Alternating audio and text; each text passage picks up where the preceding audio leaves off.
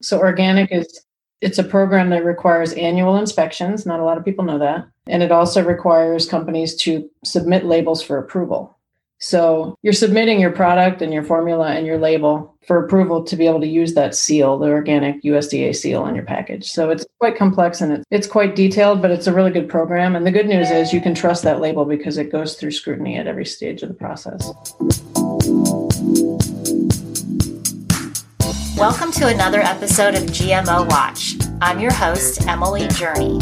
I'm curious about GMOs and why I choose to eat organic and non GMO foods. My guests and I are going to break down the hype from the facts around GMOs in our food so that you can come to your own conclusions about what you want to eat. I find food labels confusing.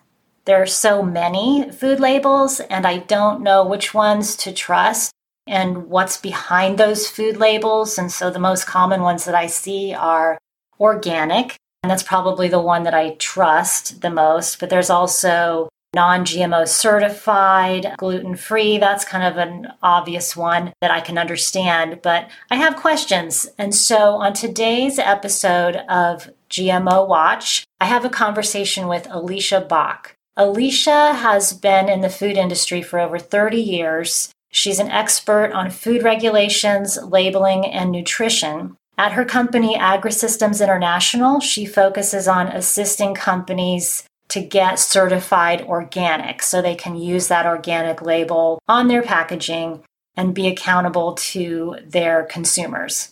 Tell me more about your business, AgriSystems International. What is your area of expertise? How do you help people? So, this particular consulting group actually was founded in 1975. So, it's been out there for a while. My predecessor actually started the business because he was very passionate about organic food. And his name was Tom Harding. And he developed this methodology where he was helping to create the organic food law back in the day before it became national. Because prior to that, every state had their own organic standards it was a little confusing when Vermont would say one thing was organic and California would say something else was organic, and no one really knew what it meant. So a bunch of people got together back in the late 80s, early 90s food industry professionals, farmers, scientists, government people, and they all basically came together and came up with this Organic Foods Production Act of 1990.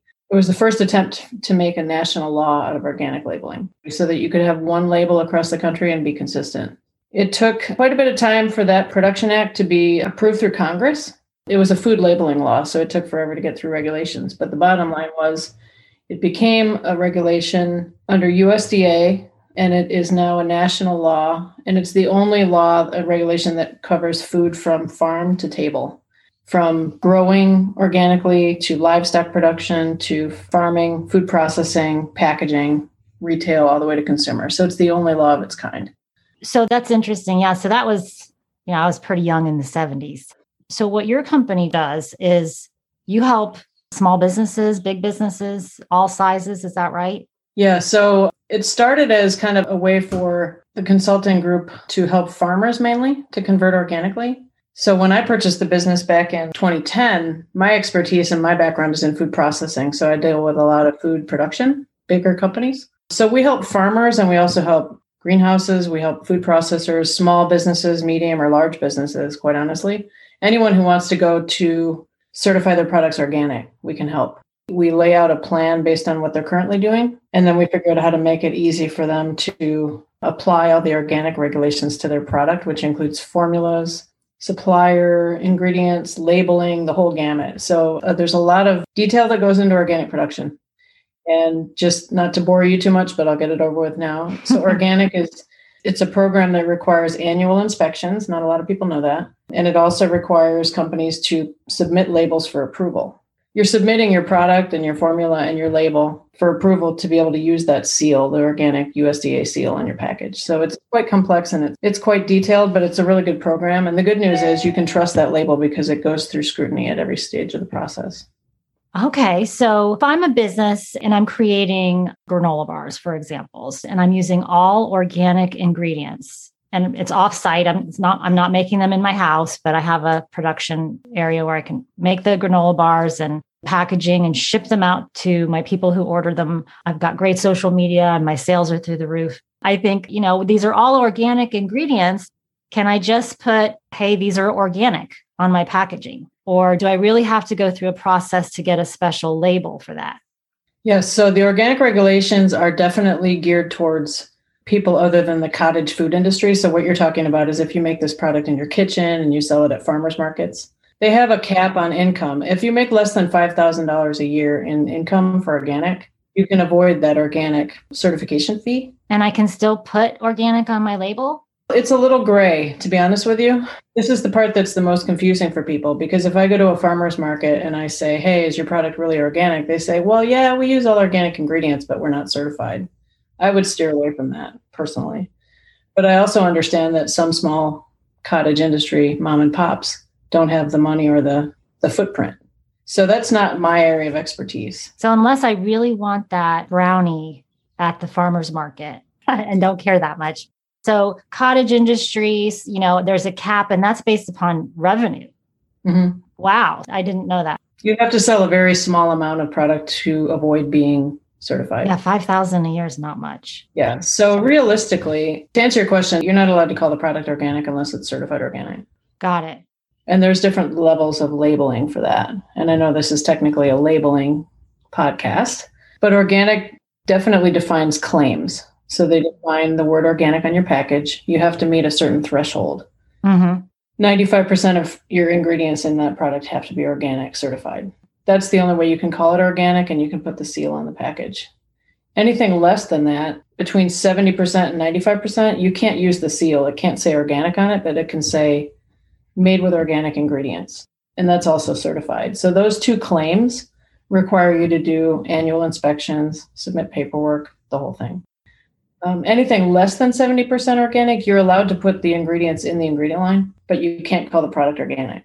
Okay, I've seen that. So all you can do is say, hey, this granola bar has organic cane sugar, organic wheat, or whatever in the ingredient line. Yeah, I've seen that where, you know, it's not all the ingredients are organic, but they'll definitely put in that this particular ingredient is organic.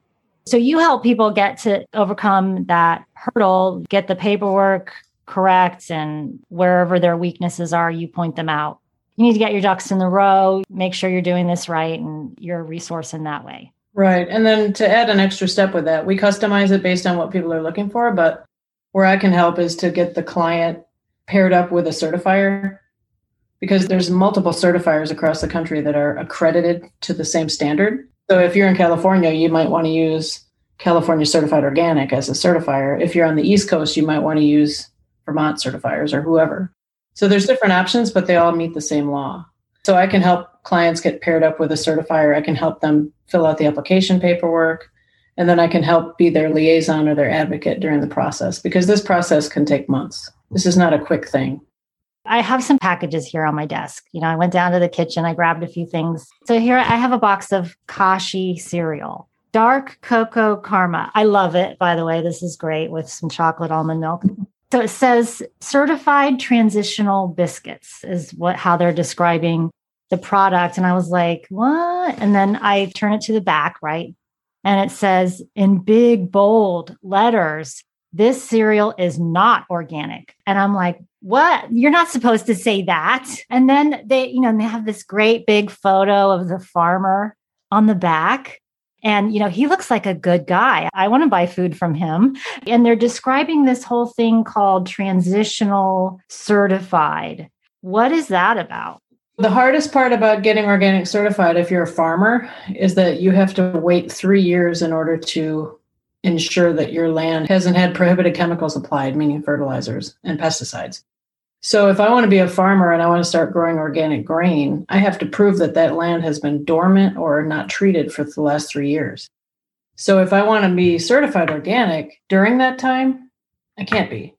But if I'm doing all the work and I'm putting in all the right ingredients and I'm doing the right things, chances are I'm going to be losing a little bit of money during this process because I can't call my product organic and get the price differential back until I can be certified. So there's a three year window where they're not making any money. They're not making organic money, if that makes but sense. But they're spending money to become organic. They're spending a lot of money. And that's the number one hurdle. That's why farmers don't want to convert. And we need more organic cropland in, in this country. We do. We need a lot more. Kashi was a pioneer with a certifier to try to come up with a way to get a price premium, for lack of a better term, to help these farmers out during this three year period. And they call it transitional to organic. They know by law they can't call the product organic because it's not certified yet, but they're trying to get people to understand that they're in the process of getting organic certified. So that's what that means. I bought it. Hey, if you like the taste, that's all that matters. And you're supporting farmers that are trying to be certified. So that's a good thing, in my opinion. I agree. This is, I think, brilliant that they just put this right up front. But as you can see, it's a tricky subject because they're not allowed to call it organic. So they have to be very careful and say, this is not organic. So there's a label here. It's green and white, and it says transitional certified. Is that a real type of certification? Is that really a required label for transitional type products? I would say that it's in the testing phase. So this is kind of a project that they're piloting. It's not technically an actual third party claim. I'm going to say it's in the gray area compared to some other things that I've seen. But yes, it's a good thing that they're actually trying to explain what they're doing. Yeah. I have another package here. So let me tell you while you're doing that, let me tell you a little bit really briefly about labeling. There's three types of agencies that manage food labels, which you may not know. So FDA, Food Drug Administration, manages non-meat products, kashi as an example, anything that's non-meat, cereals and all that stuff. And for whatever reason, FDA always also manages seafood. USDA manages meat products. So you would think fish would be with USDA, but it's not. So that's two different jurisdictions, two different labeling laws. That's how you figure that out. Organic is technically managed by USDA, but it's through a different division than the meat side. That sounds crazy to me. Not to confuse you, but yes, it's very confusing. So if I'm a company that makes meat and non meat products in the same facility, so as an example, let's say pizza. I'm making crust for pizza, which is a dough product in a bakery that's connected to a plant that also makes the meat toppings, pepperoni, sausage, and things like that.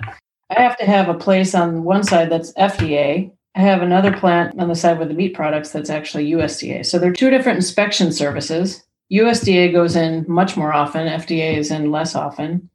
So you want to talk about processing food, it's kind of a, a confusing thing. There's a lot of regulation. There is. And then organic is the only other regulation of food besides that. Anything else besides those three, you're talking about label claims. Non GMO project is a claim that's a third party certifier, but it's not a regulation. Yeah, that brings me to this package. I've got my box of Lara bars, another product that I love. Yep, I see the non GMO thing in the corner. I do not see anywhere on this package where it says it's organic, but they have some text here that says non GMO, gluten free, vegan, dairy free, soy free. So those are all claims, mm-hmm. right? Yep. Well, there's the nutrition facts label. Man, I remember when that became a thing. Right. So FDA manages nutrition facts. FDA also manages any of those claims on the front. Just the basic words. If I say it's gluten free, then it has to be gluten free.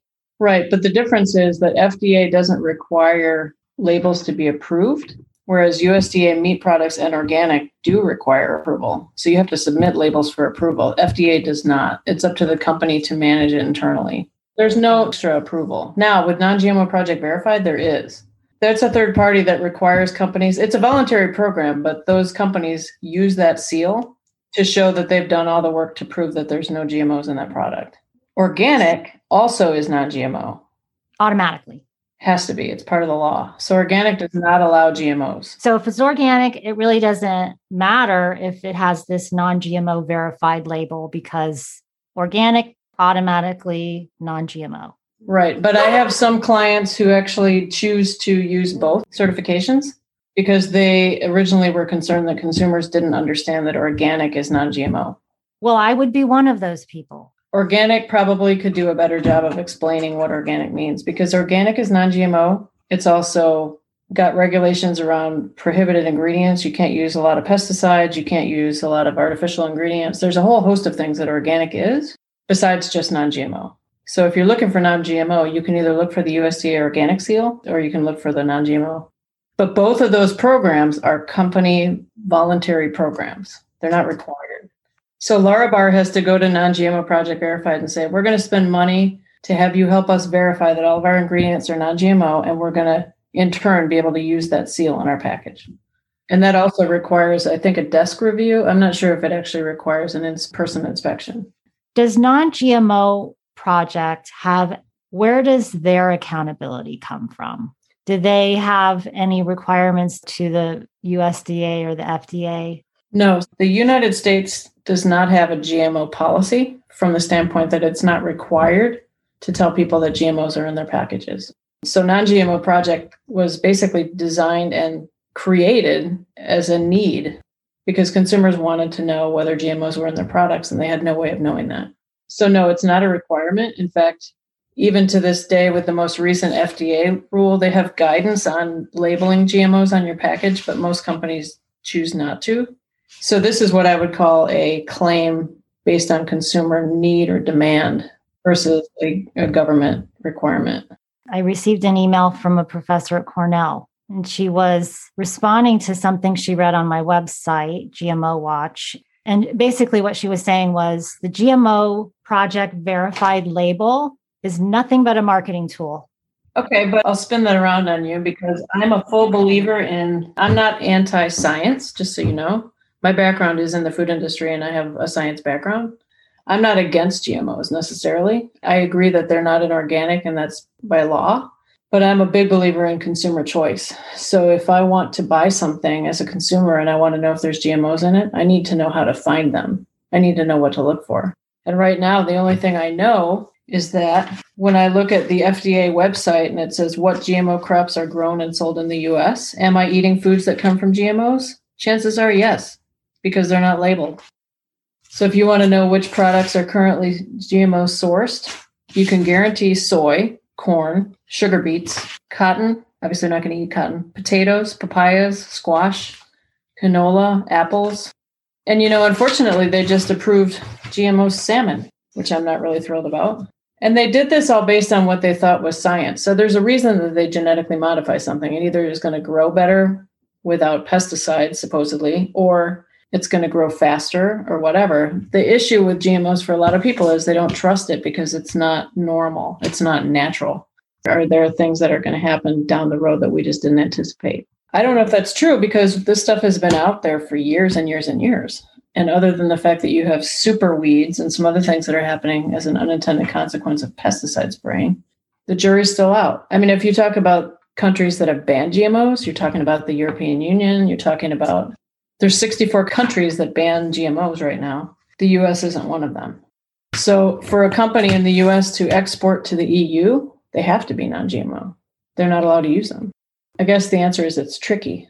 But to answer your original question and the comment from Cornell, it is a marketing tool. So is organic. Technically, so is vegan and gluten free. It's a marketing tool because you want consumers to know what's in your product. But it's the only tool out there because there's no requirement for the US companies to label our GMOs. Right. And so some consumers have made the decision that they don't want GMOs. They're afraid of GMOs. They don't trust it or they don't understand it. And whether or not that's founded in truth and science and may or may not be the case, right? But the fact is that people make their own decisions and they're empowered to make their own decisions when there's a label that they can look at and when they know what's behind that label. I also saw a non GMO label on my chocolate chips from the grocery store. nice to see that you're buying healthy food. Yeah, chocolate's healthy. That non GMO label was kind of this orange flower, and it was not this non GMO project certified. They're just saying non GMO. So you can still say you're non GMO, slap that label on a package, without going through a certification process. Is that right? Technically, that's true for non GMO because there's no regulation around GMOs. However, you're still up against the FDA requirements for truth in labeling. So if FDA was getting complaints, they could investigate, they could provide fines. I mean, FDA technically is still in charge of non meat food labeling. They just don't have a requirement for you to submit labels for approval. But that truth in labeling law. Yeah. It covers a lot of things. It covers a lot of things. It covers any claims on your package. So, as an example, if I'm a good company and I'm going to tell you that I'm making a product that's vegan or gluten free or even non GMO, I better back it up and I better make sure that it's right. The question is if it's not a regulated claim, how do you know? How do you know that they're doing it right? Maybe they're only using non GMO ingredients, but they're not caring about shared space on a line. I get a little leery when I see a bunch of claims on a product, maybe not mm-hmm. food related, but like a supplement, where they say, hey, claim this can make you much healthier. This can cure diseases. This can do all this stuff. And then they put this tiny little claim on the bottom that says, these claims have not been verified by FDA. That's the only regulatory language on that package is that claim that says these have not been verified by FDA. FDA makes them put that on there. Is that like saying, just kidding? That's like saying, uh, yeah, well, we're doing our best, but good luck. So there sounds like there's work to be done still. It's not a wild, wild west thing. I'm not trying to make it sound like that because most companies are trying to do the right thing. I just think that when you have that many claims on a package, it's confusing for consumers. So, as an example, if I'm making a product that's organic certified and I'm using that seal, and I'm making a product that says non GMO verified and there's using the seal, I can feel pretty good about the fact that that company has made it a point to spend money to put their money where their mouth is. And they're actually doing something with a third party to verify that they're doing it right. But if you're going to go around and say, hey, you know, my product is the best and it's absent of everything no dairy, no soy, no vegan, whatever. The, the reason that consumers are looking for that is because they just want to know that something's actually more natural or more simple, I guess. The biggest trend right now in consumer labeling is either the absence of bad things or the simple ingredients that you can pronounce. But part of that also, when you say something doesn't have something, it's also implying that it's bad. Right. It's implying that whatever that thing that's not in your package is a bad thing. Give me all the gluten. I love the gluten. You know how that whole gluten free thing got started, right? No, I don't. So back in the day, it was actually quite important for people who had celiac disease because they couldn't digest gluten. It was officially like a medical issue for them to the point where it could actually be very health threatening. But then for some reason, it became this huge fad because people said, oh, gluten's bad because it makes me feel whatever way and then suddenly became this trendy thing, which, in my opinion, never should have become a trendy thing. Maybe it's not harmful to be gluten free, right? And some people like swear by it. Kind of got tied in with the whole low carb thing. I would like to know are there questions that consumers are not asking that you feel like that are important questions to ask or even people that are businesses that are considering going organic are there any questions that come up, you know, as a part of your conversations with people, but that aren't not enough people are asking, but they should be? I'm just going to preface everything by saying that I think there's still a lot of confusion out there with consumers because there's a lot of label claim proliferations that happen. As a consumer, I get confused sometimes with all these extra claims. And I am fully in, proponent of kind of a new, I guess you would call it a consumer education campaign from Only Organic they never really explained what organic was. So there was a lot of consumer confusion around it. That's one thing that I think is going to help is that they're trying to create like an, an education campaign on what organic means above and beyond non-GMO because it's so much more than that. That's number one, because then consumers will know organic is an all encompassing thing that's much more than just GMOs. What I get confused about sometimes is when you have all these claims on eggs, as an example organic eggs, cage free, and then the whole thing around like meat, grass fed versus. Is grass fed organic? Well, organic requires access to land and pasture, but there's a difference between cage free and free range. So there's just too many claims out there. That's my number one takeaway on this. It's very confusing. And not every claim requires diligence or, or investigation or verification. It's about consumer choice. If you have one thing particularly that you're looking for, and if you can't find it and you have a product that you really like, and you want it to be a certain way, you go back to the company and say, hey, I really want my Oreos organic, or I really want my mac and cheese gluten free, or whatever it is. Like consumers have the power to be able to go back to those companies and say, hey, we don't like what you're doing with this. There's too many artificial colors in this. That's a good example of one thing that happened.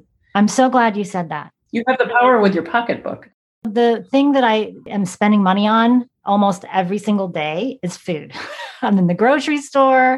I'm in the drive through, dining out, right? I'm spending my money. And that is like where we have the most, as consumers, have the most direct power is what we spend our money on. And that's why there's all those consumer hotlines. And like I can easily email any of these food makers and they will reply. They do. They have a whole group of people that do nothing but reply. They care. They actually want to hear from me. And eating is such a personal thing. And it has one of the largest impacts on my life for the rest of my life. Food is one place where we have so much power. And if we want to see change in labeling or consolidation or clarification, we just need to reach out to the companies where we want to see changes and support products that we like and that are, you know, being transparent about what's what's in their food. Yeah, and I think the key thing for me that makes me hopeful is that since the beginning, I mean, organic food is now a $50 billion industry in this country and it's over 65 billion worldwide it's a good story. It's basically a promising story that there's more farmers that are certified in this country than there ever have been before. Transitioning land organically means that you're actually helping the planet, the soil, the land, the environment. Organic soil is is much better at retaining water during drought. There's just so many studies that they've done now between organic and conventional agriculture side by side. The Rodale Institute in Pennsylvania has done a 30 plus year study on this it's just amazing to me that there's so much potential for organic agriculture to help mitigate climate change. You know, a lot of people say, well, it's not going to be enough to feed the world organically. My point is, well, why can't we just have more organic in the mix? You know, it's just like energy. You don't want to have all one type of energy. You don't want to have all one type of food either. So it's not threatening to have organic. No, it's not threatening. And quite honestly, if I can buy organic produce and fruit and, and things and know that I'm having less pesticides on them and I'm doing better for the soil and the, in the environment, that's where I'm going to spend my money. It's just consumer choice for me. You've been terrific. Yay, this is fun.